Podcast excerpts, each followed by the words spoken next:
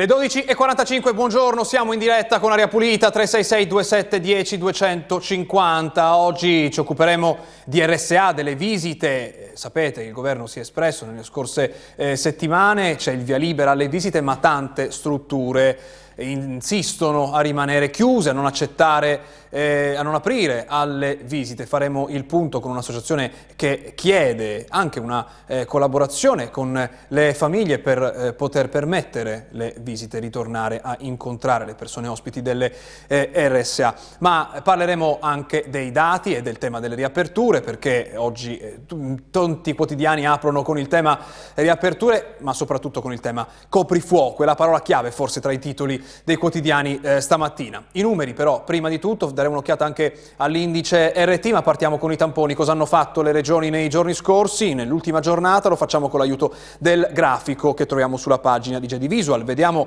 eh, che la media nazionale ieri è stata di 340 tamponi ogni 100.000 abitanti, lo sappiamo molto meno rispetto alla scorsa settimana, ma è normale questo dato a lunedì.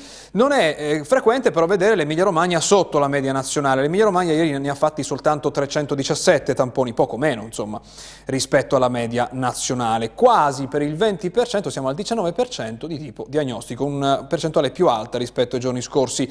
Le Marche hanno fatto peggio, sono nella parte bassa della classifica sono a 231 tamponi ogni 100.000 abitanti, però oltre la metà tamponi diagnostici. Cosa hanno detto questi tamponi? Qual è il rapporto tra persone testate e casi individuati? Lo vediamo con quest'altro grafico che ci indica che l'Emilia Romagna è ancora tra le prime in Italia, è al 16,8%, vuol dire un positivo ogni circa 6 persone testate, un dato che eh, cala rispetto ai giorni scorsi, ma comunque tra i più alti del paese.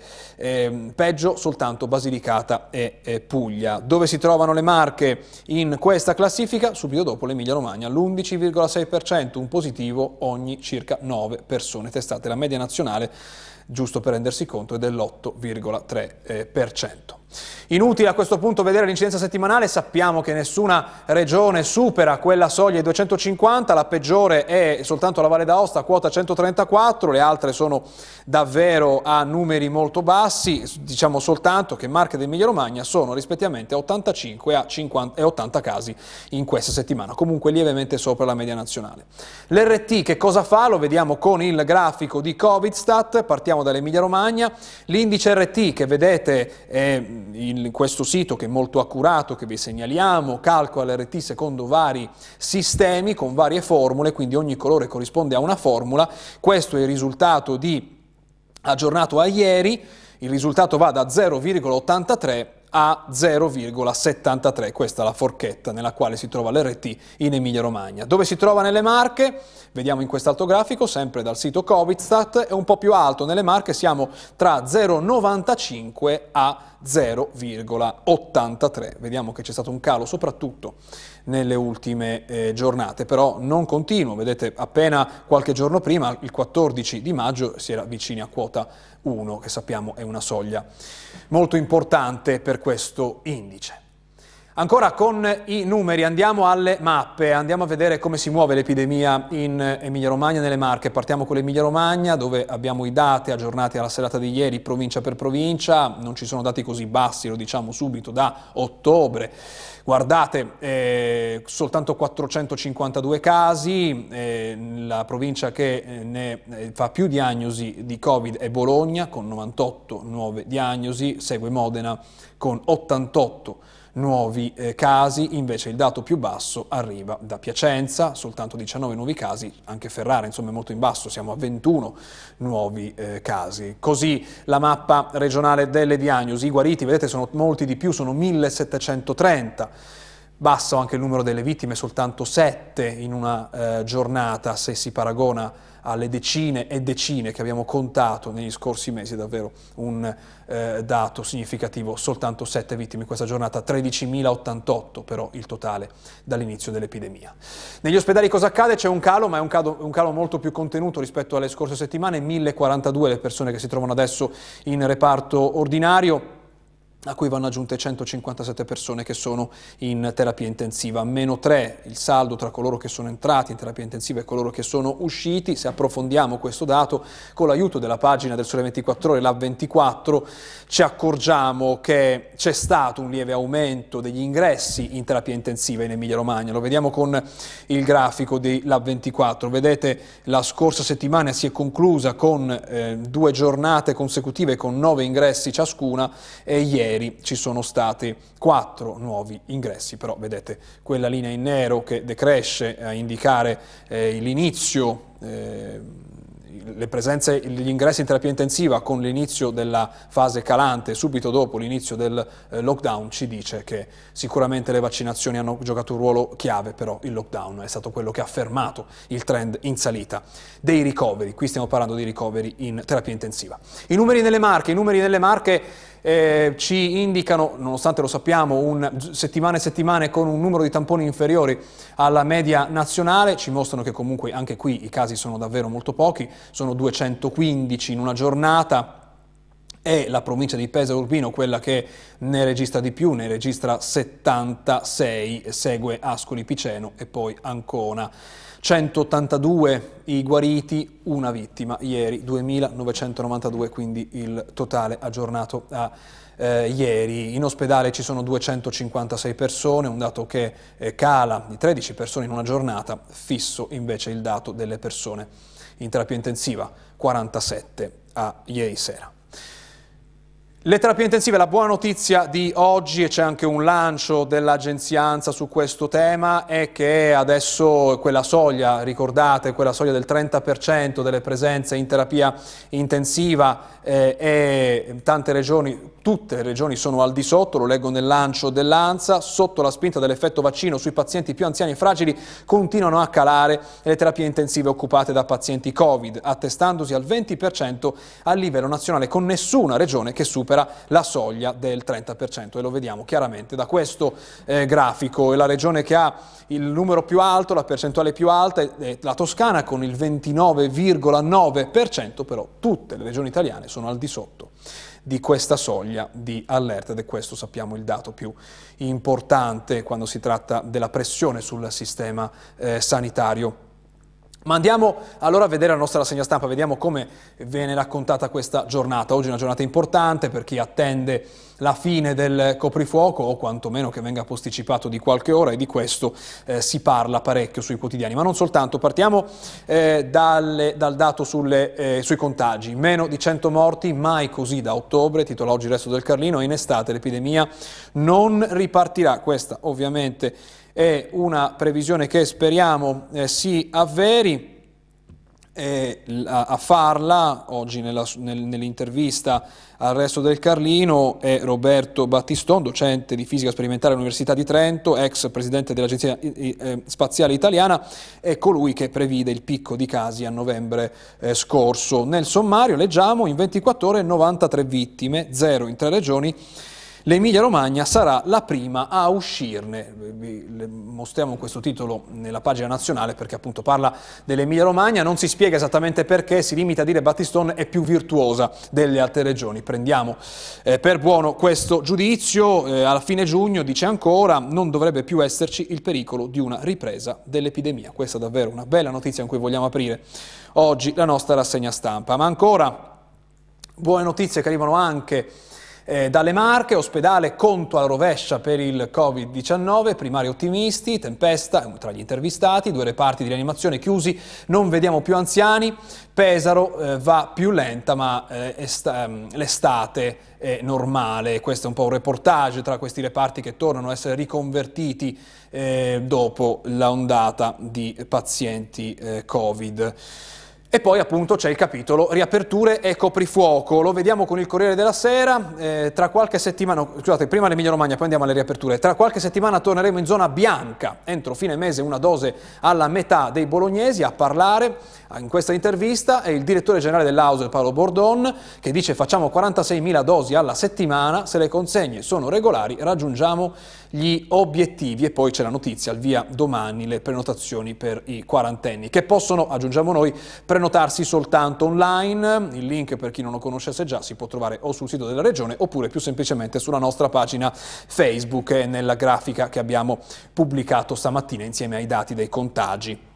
Ma dall'Emilia Romagna quindi andiamo a, al capitolo riaperture. Il Corriere della Sera pubblica questa pagina con tutto quello che potrebbe cambiare oggi, perché potrebbe cambiare qualcosa oggi? Perché c'è la riunione della cabina di regia. Questa settimana sarà pubblicato il nuovo decreto del governo, cambiano i parametri per le fasce di colore delle regioni. Cosa potrebbe cambiare? Primo, il tema più dibattuto, e cioè eh, i limiti serali, il famoso coprifuoco che potrebbe essere spostato, eh, l'ipotesi è dal 24 maggio eh, l'obbligo di rientro a casa potrebbe slittare alle 23 e dopo qualche settimana anche alle 24 per poi eh, essere cancellato in luglio.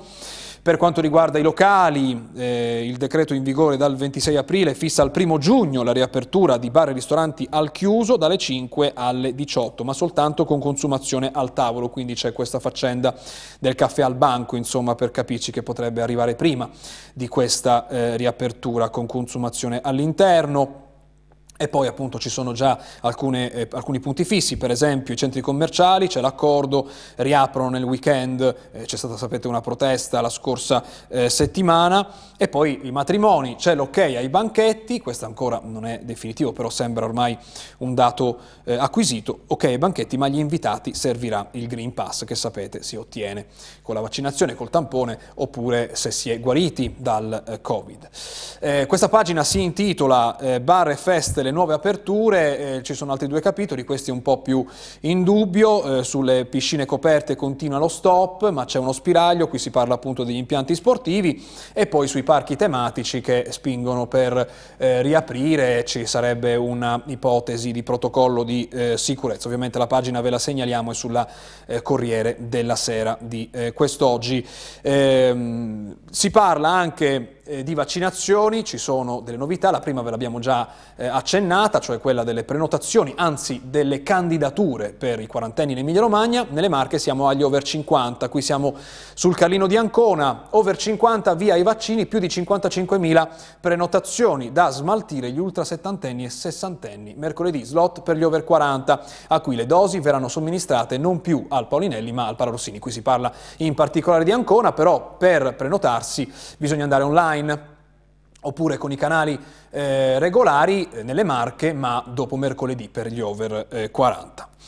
Eh, più eh, rapidamente qualche segnalazione adesso, eh, ci sono degli approfondimenti che vi segnaliamo da Repubblica, vaccini oggi tocca ai quarantenni, possibile prenotarsi solo online e ce lo dice la Repubblica di eh, Bologna e poi c'è una categoria che manca, ci sono categorie che cominciano, eh, cominciano, a mostrare adesioni che calano, eh, lo vediamo da due approfondimenti, il primo si intitola Fuori dal radar, lo ha pubblicato oggi la stampa, eh, parla proprio eh, degli ultra settantenni che in parte non, ha, non hanno aderito alla eh, campagna delle vaccinazioni, eh, del tema parla anche il Corriere, ecco qui perché 2 milioni di anziani non sono ancora immunizzati, alcuni vivono in luoghi remoti o non hanno PC e telefonini, il piano team per raggiungerli a casa.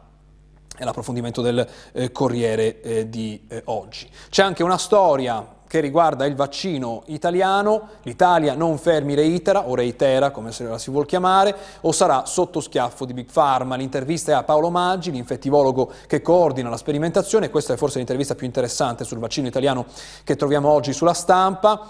Ehm, a appunto parlare è eh, l'infettivologo eh, Maggi. Una domanda vi leggiamo eh, perché più delle altre riassume anche il problema con questo finanziamento che è stato bloccato dalla Corte dei Conti, il, il, il perché lo sapremo tra un mese, e già questa tempistica ci dà l'idea di quanto eh, sia incredibile questa vicenda.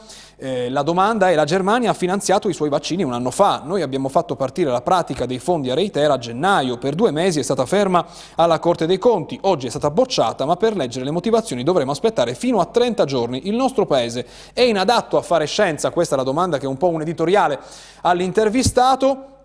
L'intervistato risponde, eh, sono convinto che proprio questo sia il momento di risollevarci e fa l'esempio della Germania che ha finanziato i suoi vaccini presto e bene. L'intervista ve la segnaliamo a pagina 7 di Repubblica eh, stamattina.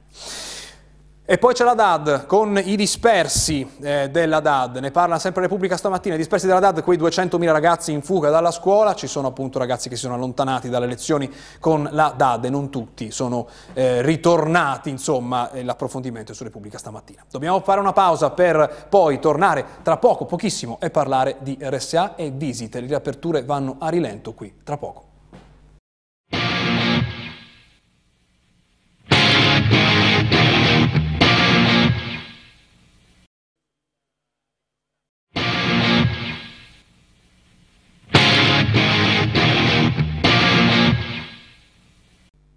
Le 13.04, buongiorno, benvenuto ad Aria Pulita, da Dario Francolino, presidente del comitato Open RSA Now. Aprite l'RSA adesso, è la traduzione in italiano. Grazie per essere con noi, buongiorno. Buongiorno, buongiorno a voi. Che si prepara a dare battaglia, perché che cosa è successo? Facciamo un breve riepilogo di quello che è accaduto con due titoli. Cominciamo con eh, il titolo di qualche settimana fa, era l'ordinanza di Speranza, ne parla per esempio Lanza Salute, RSA Speranza firma l'ordinanza per visite in sicurezza. L'ingresso sarà consentito solo ai possessori di certificazione verde Covid-19, massima attenzione e rispetto delle regole, ma c'è anche la gioia di rivedere i propri cari, perché questo è il punto.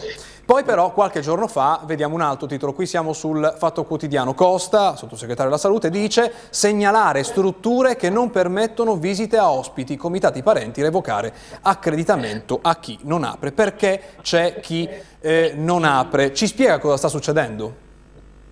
Sì, grazie innanzitutto da parte del Comitato Orsan e del Comitato RSA Aperte, Anchise e tutti i comitati che oggi in tutta Italia stanno eh, purtroppo lottando, è un termine che non ci piace ma lo dobbiamo utilizzare, si stanno impegnando per aiutare ehm, i propri familiari a incontrare i propri parenti in RSA. Guardi, noi siamo stati molto felici eh, quando il ministro Speranza, dopo nostra sollecitazione, ha di fatto ehm, firmato l'ordinanza che ha consentito l'ingresso nell'RSA. Un'ordinanza molto chiara. E io personalmente il 9 maggio, festa della mamma, sono entrato nella struttura. Purtroppo mh, ci siamo resi conto che questa ordinanza oggi non viene applicata e non viene applicata in nessuna regione italiana. E voi in questo momento so che andate in onda in particolare in Emilia Romagna e Marche e mh, vi state occupando e ecco posso garantire senza timore di smentita che eh, purtroppo il verbo aprire e il verbo visite, eh, diciamo aprire in presenza, quindi questo verbo viene utilizzato in modo assolutamente discrezionale da parte delle residenze sanitarie assistite. In che senso? Come viene usato? Si, si dice aprire e poi l'apertura non è eh, uguale dappertutto? Ma guardi, le faccio alcuni esempi. Eh, le regioni hanno firmato questa ordinanza e questa ordinanza, secondo le regioni, che quindi sono le prime responsabili di tutto questo e contro le quali noi ricorreremo al TAR per mancato rispetto di un'ordinanza eh, nazionale del governo, perché questo non può più accadere, quindi le regioni probabilmente quando hanno firmato l'ordinanza l'hanno firmata avendo una eh, in mente che nulla cambiasse rispetto a quelle che erano le loro proposte. Le loro proposte erano eh, mantenere la chiusura dell'RSA perché in questo momento sanno assolutamente che le RSA non sono in grado di garantire le visite in presenza. Quindi alla fine l'applicazione è come se noi avessimo fatto un provvedimento che ribalta la situazione precedente, ribalta il DPCM Conte che le chiudeva e secondo le regioni e le RSA questo provvedimento non cambia nulla. E in effetti tutti i familiari ci scrivono non è cambiato nulla. Chiedo a lei e ai vostri telespettatori, se non fosse cambiato nulla, ci sarebbe stato bisogno di un'ordinanza di livello nazionale? Allora, quali sono i problemi che oggi riscontriamo? Innanzitutto si parla di eh, visite consentite. Bene, le visite consentite al 90% o all'80%, non abbiamo dati precisi, ma sicuramente in una barra due RSA su 10 si continuano a fare attraverso il plexiglass, quindi da un punto di vista verbale è corretto che si entra in RSA, ma si entra esattamente come si entrava prima, attraverso il plexiglass. E non c'è la possibilità di avere un contatto diretto col proprio familiare, quindi di toccare il proprio familiare, allora, l'ordinanza prevede che si possa stare e si debba stare a distanza di un metro tra i visitatori, ma il contatto fisico con i guanti o il contatto fisico per persone con demenza avanzate o in situazioni particolari deve essere sempre consentito. Allora, io ci tengo a dire una cosa, deve, è mandatorio perché è una legge dello Stato se un ristorante apre e non mantiene il distanziamento, eh, il ristorante è sancito e può essere chiuso, allora c'è poco da scherzare perché fino adesso siamo stati molto tranquilli e abbiamo chiesto gentilmente. Adesso ci muoveremo per via legale, perché è una vergogna nazionale e anche una, eh, giuridicamente una eh, violazione dei diritti della persona e soprattutto di un'ordinanza nazionale che noi faremo rispettare chiedendo l'intervento della magistratura, dei NAS, dei carabinieri che già stanno intervenendo.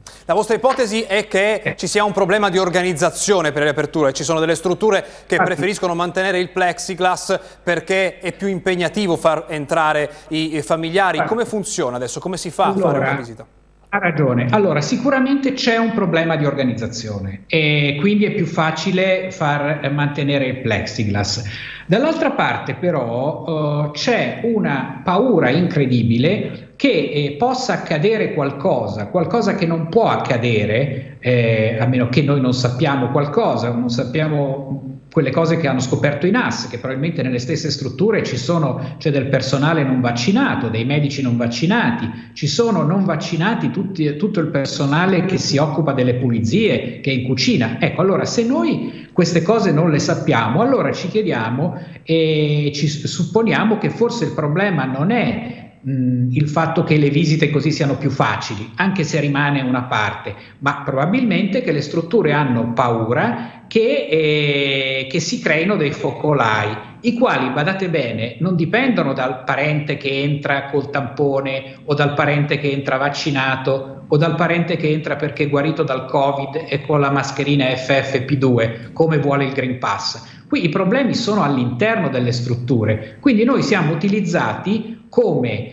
eh, diciamo capro espiatorio per evitare problemi che le strutture hanno in sé e sono problemi gravissimi per i quali i NAS sono intervenuti e hanno chiuso eh, e hanno trovato in una struttura su quattro delle irregolarità. Allora qui si sta giocando con la pelle delle persone, con persone che sono in RSA, 90 anni, 95 anni, Ogni giorno ne muoiono 6 in Italia, minimo, non perché hanno il Covid, e muoiono senza avere un abbraccio con i familiari. La situazione è gravissima ed è gravissimo che nessuno in questo paese riesca a far rispettare la legge. È una legge dello Stato, va rispettata. Ai familiari che si ritrovano in questa situazione, appunto hanno letto dal giornale che c'è la riapertura e poi magari hanno trovato la situazione eh, non variata oppure cambiata di poco eh, nella loro realtà, che cosa consigliate di fare a questo punto? Ma guardi, a questo punto si possono rivolgere a noi. Noi abbiamo oggi un, degli avvocati che stanno lavorando con noi perché le persone non hanno risorse da investire su questo. Eh, le persone già sono messe male perché molte regioni, non, anzi quasi tutte, non pagano i tamponi. Lei pensi una persona che deve andare a incontrare un familiare, un tampone in farmacia costa 28 euro se non è vaccinato e, e tra l'altro molte RSA si inventano cose assurde. Poco fa è successo che ci ha scritto un familiare dicendo che serve un tampone di terza generazione, un tampone che non esiste.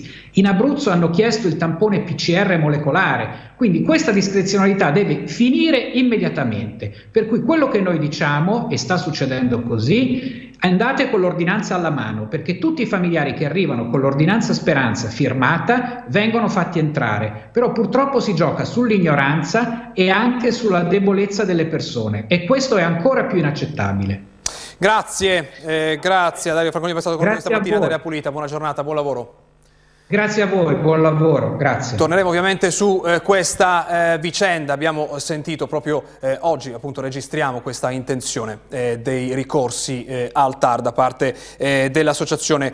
in chiusura un flash su un tema che abbiamo, ehm, che abbiamo, trattato nei giorni scorsi nella nostra trasmissione, anzi abbiamo cominciato a, a, trattarlo a Daria Pulita qualche mese fa, parliamo eh, eh, di eh, sostenibilità, eh, c'è una dichiarazione di poco fa, vogliamo il rinnovabile ma escono fuori tutti i problemi paesaggistici giustissimi su cui ehm, non discuto, non vogliamo il nucleare, il gas e il carbone ma vogliamo telefonini, il modello industriale e il condizionatore a casa, dobbiamo trovare il compromesso tra sostenibilità ambientale e fattibilità eh, a, a, parlare ehm, il, una dichiarazione uscita poco fa ehm, da, del ministro della transizione ecologica Cingolani ha parlato poco fa all'evento in streaming eh, la regione Emilia-Romagna tra neutralità carbonica e transizione eh, energetica. Eh, dice il vero problema se tutti non rinunciamo a qualcosa, gli 8 miliardi di watt che dobbiamo mettere nei prossimi 10 anni non li eh, metteremo, si parla appunto di eh, energia e anche di eh, sostenibilità. Qui concludiamo questa puntata di Aria Pulita, la linea adesso va al telegiornale, grazie a Massimo Mingotti e a Matteo Righi in regia, noi ci vediamo domani, buona giornata.